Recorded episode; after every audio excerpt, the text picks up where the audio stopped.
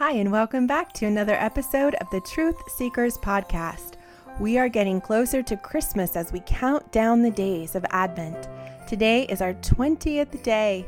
I can already feel the joy and love and peace in my heart as we have been focusing on Jesus and who he is and what he has done for us.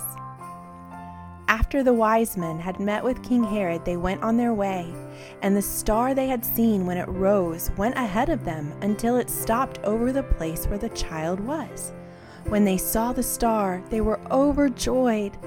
On coming to the house, they saw the child with his mother Mary, and they bowed down and worshipped him.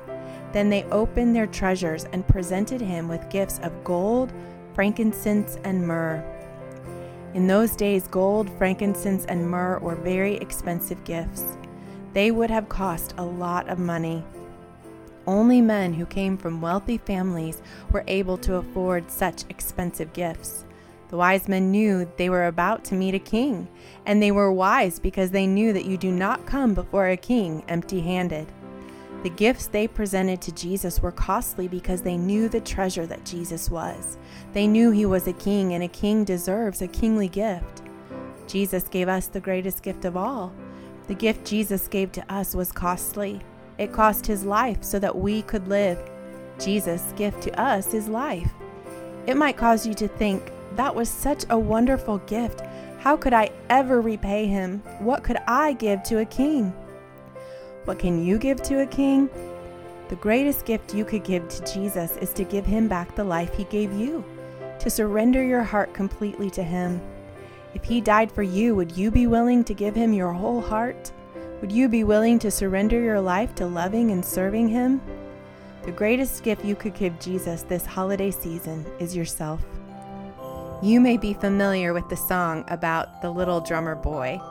You see, the little drummer boy didn't have any money to buy baby Jesus a present, but what he could give to Jesus was his talent, his talent to play his drum.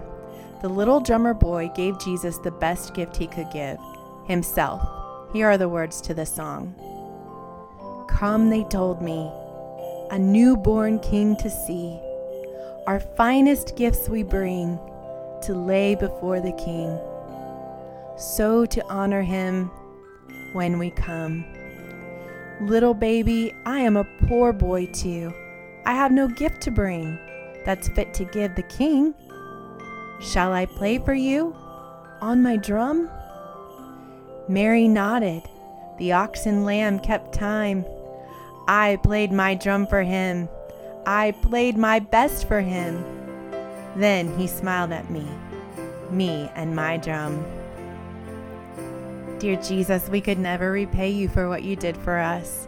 You gave your life for us, and that is the greatest, most valuable gift we could receive this Christmas. In return, we lay our lives down at your feet. We give you our talents and abilities. We ask that you use us for your glory. If we are a skilled artist, may we draw and paint pictures unto you. If we have beautiful voices, may we sing songs that uplift your name. If we are talented athletes, may we play our sports to glorify you. If we are gifted at building things, may we create buildings that are used for you. Whatever we have been gifted or called to do, we give it back to you. We will live our lives for your glory and for your honor for all you have done for us. Amen. Today's scripture reading came from Matthew chapter 2, verses 9 through 12. Thanks for joining me, and I'll talk to you tomorrow.